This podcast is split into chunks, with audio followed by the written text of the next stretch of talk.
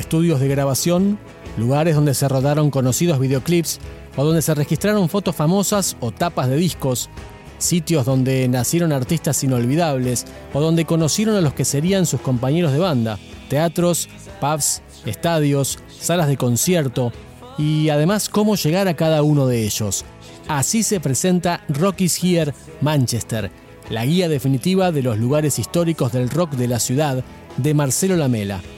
Soy Diego y con Marcelo Lamela estamos en comunicación desde Londres para este episodio de Escuchando Libros, el podcast de rock.com.ar.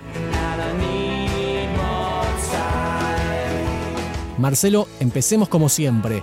¿Por qué Manchester? La idea de la colección en cuanto a lo que eran las ciudades de, Inglaterra eran Londres, Manchester y Liverpool. Londres ya está hecho y Liverpool me parece que es hay tantos libros sobre los Beatles y Liverpool es Beatles que me pareció mejor arrancar por algo que a lo mejor la gente no tiene tan a mano, que es Manchester. O sea, vos agarrás muchos libros que tienen que ver con la historia del rock en Liverpool y básicamente va a tratar sobre los Beatles, más allá de and the Bunnymen, más allá de The Last, más allá de, bueno, tantas bandas que surgieron de ahí, pero que no son los Beatles y obviamente era como acotar mucho la cosa. En, cambio, un libro sobre los lugares históricos del rock de Manchester es más difícil de conseguir, si es que lo podés conseguir, seguramente en español no, y, hay muchas bandas que eh, no son de Beatles, pero que son importantísimas.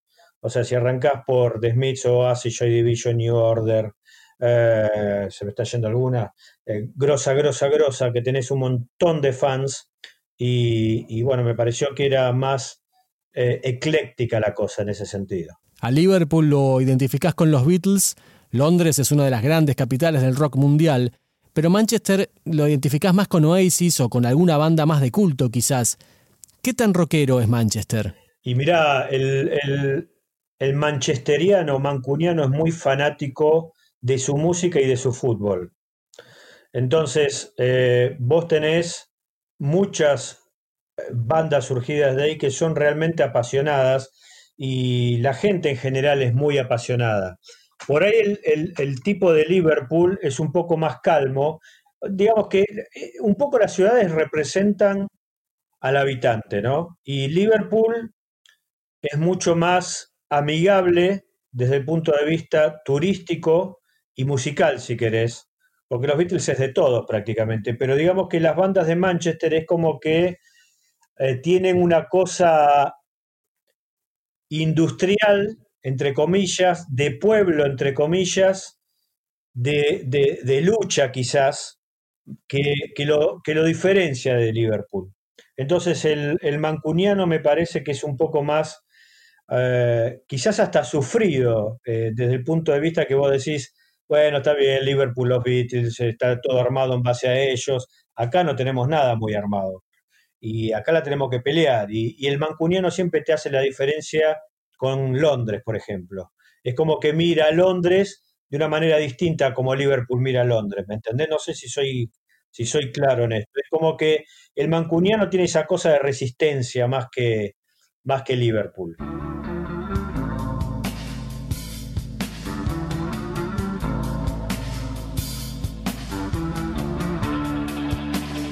Manchester es el tercer volumen de la colección Rockies Here, que comenzó con Londres en 2016 y siguió con Buenos Aires en 2019. La Mela tiene en mente seguir con más libros dedicados a Liverpool, a Nueva York y a Los Ángeles. Podés encontrar más info en www.rockieshere.com.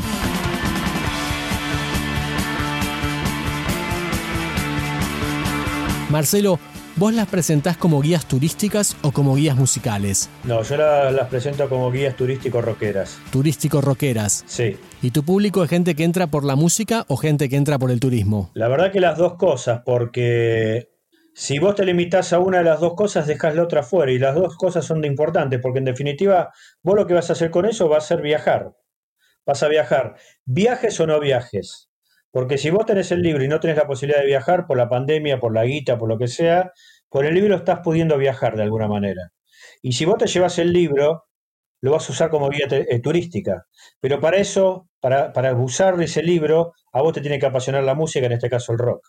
Por eso yo no quiero, no quiero separar la cosa y que sea una sola para las dos eh, eh, sí, actividades, ¿no? Que una sería la música y otro el turismo. Entonces hay que ir por la calle con tu guía en la mano y siguiendo los recorridos. ¿Algo así sería el plan? Sí, un poco es eso, sí, tal cual. Este, y entonces vos te armás el recorrido a tu manera. Yo no, en los libros no hago en lo previo un recorrido. Fíjate que mis libros no tienen un recorrido per se. O sea, no te digo, bueno, acá vamos a hacer este, este camino de 10 sitios distintos, 10 puntos de interés, donde vos podés ir uniendo uno a uno. Porque si yo te digo, bueno, a ver, agarré 10 puntos, dos tienen que ver con Oasis, uno con Smith, otro con The Beatles, otro con Bob Dylan, otro con los Pistols, y a vos no te interesan los Pistols, no te interesa Bob Dylan o lo que fuera, entonces tenés que andar salteándote el recorrido.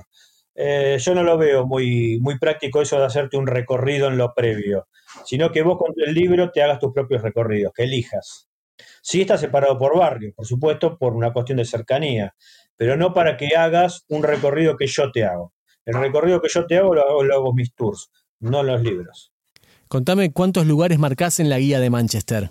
Y sobre Manchester hay 62 capítulos, eh, si mal no recuerdo, ayúdame, creo que son 62 capítulos y bueno, muchos de los capítulos tienen un extra que vendría a ser un lugar cercano a visitar, con lo cual vos con el libro podés ir a más de 100 sitios de la ciudad.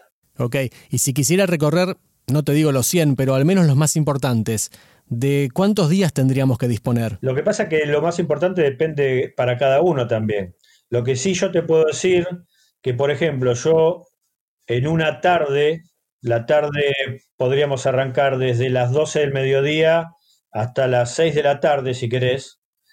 Eh, en el Manchester Central yo recorrí eh, aproximadamente 30 lugares en 6 horas. Así que eh, ahí, digamos, tenés muchos puntos importantes. Y después, lo que pasa es que después, por ejemplo, si querés ir al barrio de, de Oasis de los primeros años de los Gallagher, tenés que trasladarte en un tren. Si querés ir al barrio Joy Division, te tenés que trasladar en un tren. Que no es mucho de viaje, serán 10, 15 minutos, pero tenés que salir de la ciudad. Entonces, ahí ya, por ejemplo, te lleva unas, unas cuantas, ponele, dos, tres horas eh, y ves capaz que seis lugares nada más. Ok, entonces hagamos así. ¿Te animás a marcar cinco lugares sí o sí, esos indispensables de Manchester? ¿Esos que vos marcás en el libro Rockies Here Manchester? Bueno, eh, para el fanático de Smiths, obviamente tenés que ir al Salford Lads Club, que es muy. es icónico por una foto. Eh, yo, sinceramente, no lo veo que sea algo tan, qué sé yo, es trascendente porque la gente le dio importancia en cuanto al icónico de la foto, pero eh, es un lugar que está, no está alejado, no está muy alejado de Manchester Central, pero no está en lo que yo digo que es Manchester Central, sino que está en el barrio de Salford. Eh, es una foto que está tomada básicamente en la parte interna del disco de Queen is Dead y ahí, y ahí aparecieron los Smiths frente a ese sitio. Después tenés, por ejemplo, lugares como The Boardwalk, The Boardwalk perdón, que es donde Noel Gallagher eh, tocó por primera vez con, su, con Oasis y es donde Noel Gallagher, antes de pertenecer a Oasis, vio a, la banda que se iba a llamar Oasis, o que ya se llamaba Oasis, perdón, en ese momento. Acordate que Oasis primero se llamó Rain y luego Oasis, y ahí donde vio al hermano al frente de una banda. Bueno, ahí cuando los vio decidió él eh, ofrecerse eh, como jefe y compositor de la banda. Ese es un lugar este, muy importante para, para Oasis. Después tenés Lugares como, por ejemplo, en Macclesfield, que vendría a ser el barrio de, Joy Division, tenés por supuesto la calle, donde, perdón, la casa donde Ian Curtis vivía y donde se ahorcó, el cantante de Joy Division. Y muy cerca tenés el cementerio donde, bueno, fue, fueron depositadas las cenizas. Eso es en el barrio de Macclesfield. Después tenés, por ejemplo, varios teatros que tienen que ver con muchas bandas eh, que fueron a tocar allí, no solo de, la ciudad, sino bandas internacionales, como por ejemplo un lugar que eh, hoy es un Radisson Blue, un hotel de primera categoría, pero que antes era el Hall, que eh, no, es la comida mexicana, sino que es, era un, lugar que era una, un, una venue, un lugar donde se hacían recitales que tenía un sitio más chiquito que se llama Lesser Free Hall, que ahí tocaron los Pistols en junio de 1976 e hicieron que muchos de los pocos asistentes eh, terminaran haciendo bandas de rock, como por ejemplo Morrissey o el cantante de The Fall o los este, Cox o bueno, Joy Division mismo, ahí estuvo por ejemplo eh, el bajista y el cantante de New Order, eh, que obviamente se desprende de Joy Division, vieron a los Sex Pistols y al otro día, como locos, salieron a comprarse instrumentos. en ese mismo lugar, por ejemplo, pero en el sitio más grande, no en el Lesser Free Hall, por ejemplo, fue el lugar donde Bob Dylan dio el recital, donde lo, lo llamaron Judas, que de hecho se ve muy claramente, se ve y se escucha muy claramente en la película que Scorsese le dedica a Bob, que es cuando él estaba transitando por la parte que pasó de, folk acústico básicamente a la parte eléctrica y muchos de los fans de él se sintieron traicionados. Ese me parece que es un lugar eh, muy emblemático, sobre todo porque algunos creen que el show de los Pistols, de hecho hay un libro que se llama así, que se llama Juro que estuve allí porque lo consideran el, concierto más importante de la historia del rock. Quizás un poco, un poco mucho, pero bueno, en lo que tiene que ver con la ciudad, sin dudas lo fue porque hizo que muchos asistentes, de los pocos que asistieron, valga la redundancia o la, o la no redundancia, eh, formaran sus bandas de, de rock y Manchester se transformara en la usina de, de bandas que terminó siendo. ¿Y toda esta data está en el libro?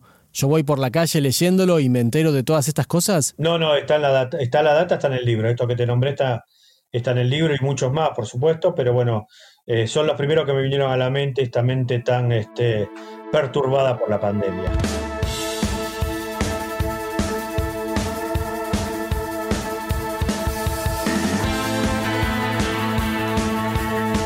Esto es Escuchando Libros el podcast de rock.com.ar.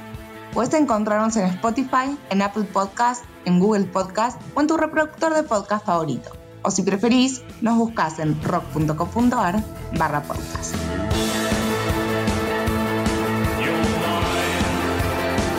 Marcelo Lamela dejó su Buenos Aires natal y se llevó a Londres la pasión por Racing y por los lugares del rock.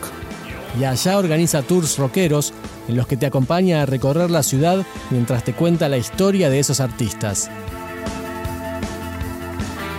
Bueno, de hecho, eh, durante todo el 2019 yo hice tours en la ciudad de Manchester, tours que duran entre dos y tres horas, depende. En general duran poco más de dos horas. Eh, te digo la verdad porque este, lo extendemos siempre un poquito y generalmente terminamos con los turistas tomando alguna cervecita, pero digamos que en dos horas y media eh, vemos por lo menos 20 sitios, 20, 22 sitios muy importantes de la ciudad, que tiene que ver con el rock. Estas caminatas no las haces solamente en Manchester, ¿no? También en Liverpool y en Londres. Sí, fundamentalmente yo me manejo en Londres, pero eh, la gente que quiera hacer el tour por Manchester o Liverpool tienen que hacer eh, la contratación del tour un mes antes, más, más que nada por logística, ¿viste? Porque eh, tenés que andar viendo el tema de los pasajes en tren, etcétera, etcétera. Y digamos, te sale mucho más barato si vos contratás un tren o un micro un mes antes que si lo haces tres días antes. ¿Y son tours genéricos sobre el rock de la ciudad o tenés otros más, más puntuales, más específicos, más temáticos, por ejemplo? Eh, hay tours temáticos y hay tours genéricos. Los que generalmente hicimos con la gente, porque la gente lo solicitó así, fueron más que nada genéricos donde ves eh, dentro del mismo tour eh, historias que tienen, historias y sitios que tienen que ver con Oasis, con Happy Monday, con Joy Division, con esto que te contaba de los Pistols o Bob Dylan, lugares que tienen que ver con Beatles y con Stones, hasta con Genesis, eh, eh, Joy Division, creo que te lo dije, Elbow, bueno, todas las bandas que tienen que ver con, con la movida de Manchester, La Hacienda, Factory, etcétera, etcétera. Hace un rato lo mencionaste al pasar y era una de las cosas que te quería preguntar.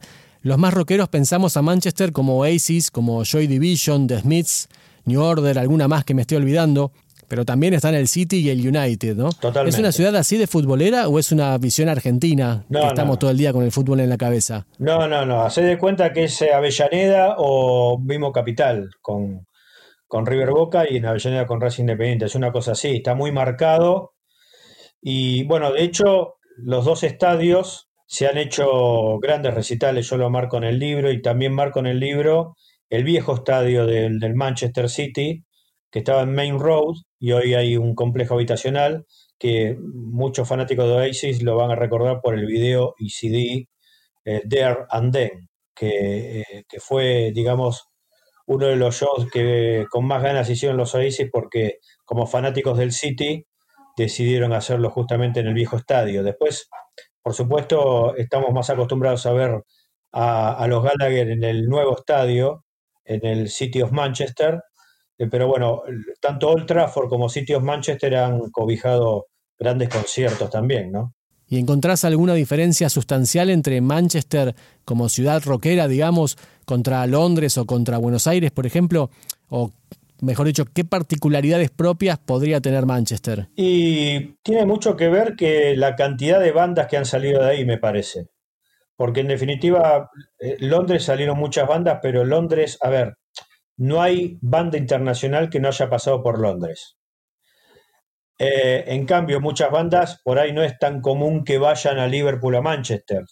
Hoy sí, pero digamos, eh, no era tan habitual que bandas viejas bandas, por decirte, decírtelo de alguna manera, que vinieran de, no sé, de Norteamérica, pasaran por Manchester o, Liverpool y sí por Londres. En cambio, Manchester y Liverpool tienen la impronta de que sus bandas son muy representativas de la ciudad.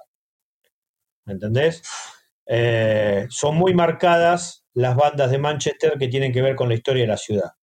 Y eso tiene un poco que ver con ese fanatismo del que hablábamos antes, ¿no? Es como que eh, siempre, como Liverpool está, es tan, perdón, Londres es tan cosmopolita, es como que no hay un fanatismo tan arraigado como sí puede haber con Manchester y con Liverpool en menor medida, ¿no? No sé si fui claro, si te respondí. Sí, clarito.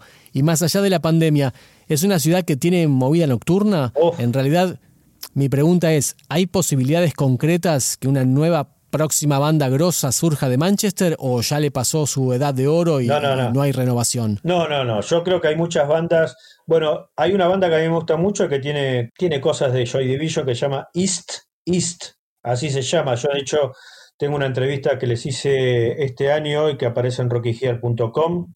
Es una banda muy, muy interesante. Después hay otra que es un poquito escatológica, pero que se llama Cabbage, que lo busque la gente eh, son bastante rockeritos, medios punkies, así que bandas siguen saliendo.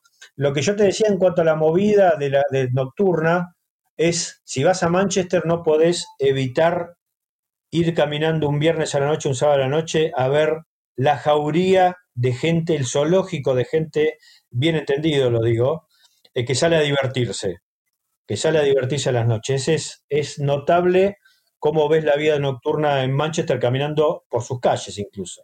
Cosa que no ves tanto en Liverpool. A ver, en Liverpool lo ves muy marcadamente en la zona de lo que es, donde está el cover, que ves, básicamente lo que ves son pubs con mucha gente pasándola muy bien, música, pero digamos, Manchester tiene una cosa muy especial donde vos ves la gente que sale disfrazada, que hay muchas, este, mucha movida de lo que es despedida de solteros y solteras, y vos ves a la gente por la calle y realmente te matas de la risa. Entonces la sugerencia es prestarle atención a Cabbage y a East East. Exactamente.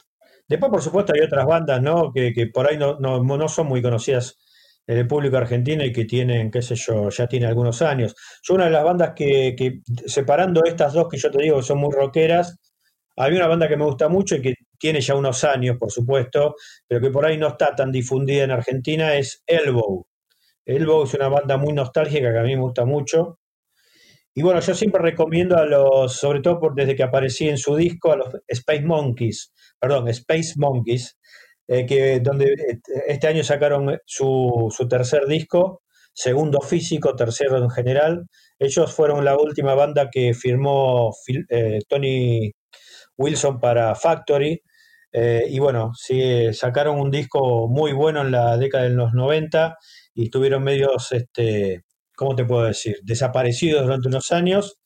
Sacaron un segundo disco que lo tenían postergado desde aquella época, pero lo sacaron nada más en formato digital. y este año sacaron su tercer disco donde aparece quien les habla en un tema muy rockero y es un disco muy, muy oasis, muy, muy melódico también, muy lindo disco.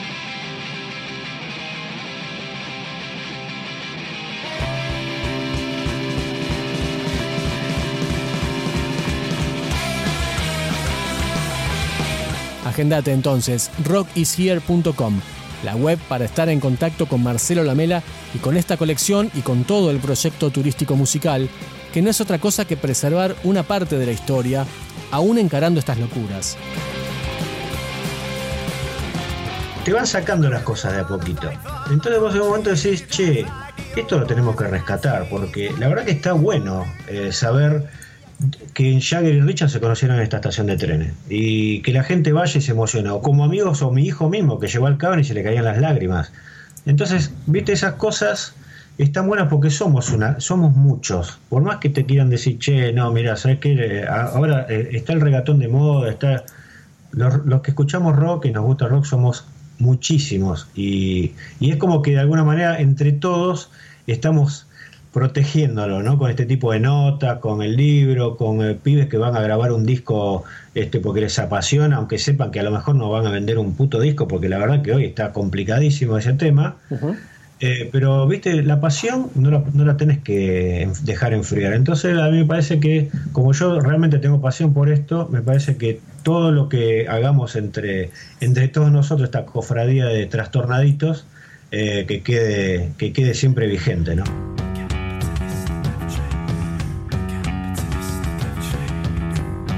La última, Marcelo, ¿qué te sorprendió de Manchester? ¿Hay algo que no sabías antes de empezar a escribir el libro y lo descubriste con la investigación? Eh, a ver, em, no sé, ¿a qué te referís específicamente? ¿Algún lugar, alguna banda? Alguna... Sí, algún lugar, alguna banda, alguna costumbre, algo que te haya sorprendido. Vos seguramente ya conocías la importancia de Manchester y por eso trabajabas en el libro, pero que durante la investigación has dicho, ah, mira esto. No, a mí lo que me sorprendió de Manchester eh, mucho es cómo creció en los últimos años. Eh, independientemente de lo que estamos hablando, que tiene que ver con el rock o con la historia, a mí me sorprendió eh, la forma, incluso hasta a veces a mí me parece caótica en que creció, porque si vos, vos vas y te parás, hay un, hay un punto de, uno de los tours que, que hago en Manchester donde nos salimos un poquito del casco central de la ciudad y si vos mirás hacia el centro de la ciudad desde un lugar que está un poquito elevado, no mucho, pero un poquito, donde vos ves la cantidad increíble de rascacielos inteligentes que están construyendo. Pero es realmente increíble, o sea, eh, y, y, creció muy caóticamente. Vos ibas hace seis años atrás y no veías la cantidad de construcciones que hoy ves. Y hoy en Manchester hay mucho hay mucho dinero incluso a nivel eh, Cámara de Comercio o, cómo es eh, poner eh, o, hacer una especie de marketing para la ciudad, para vender la ciudad. mucha gente se está, muchos estudiantes están yéndose a vivir ahí por una cuestión de, de que es más barato y que hay muchas más opciones. incluso muchas empresas se están radicando allí.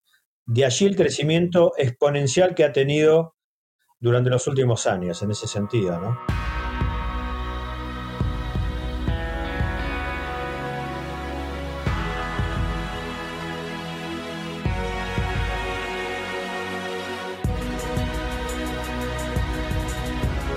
Escuchando Libros es un podcast de rock.com.ar, pionero en Argentina en la producción de contenidos multimedia vinculados a la música. Estamos en Spotify y en tu reproductor favorito de podcast. Yo soy Diego y te invito a que nos busques en redes sociales o a que nos visites en www.rock.com.ar. Damos vuelta a la página y nos escuchamos en la próxima, con otro artista y con otro libro.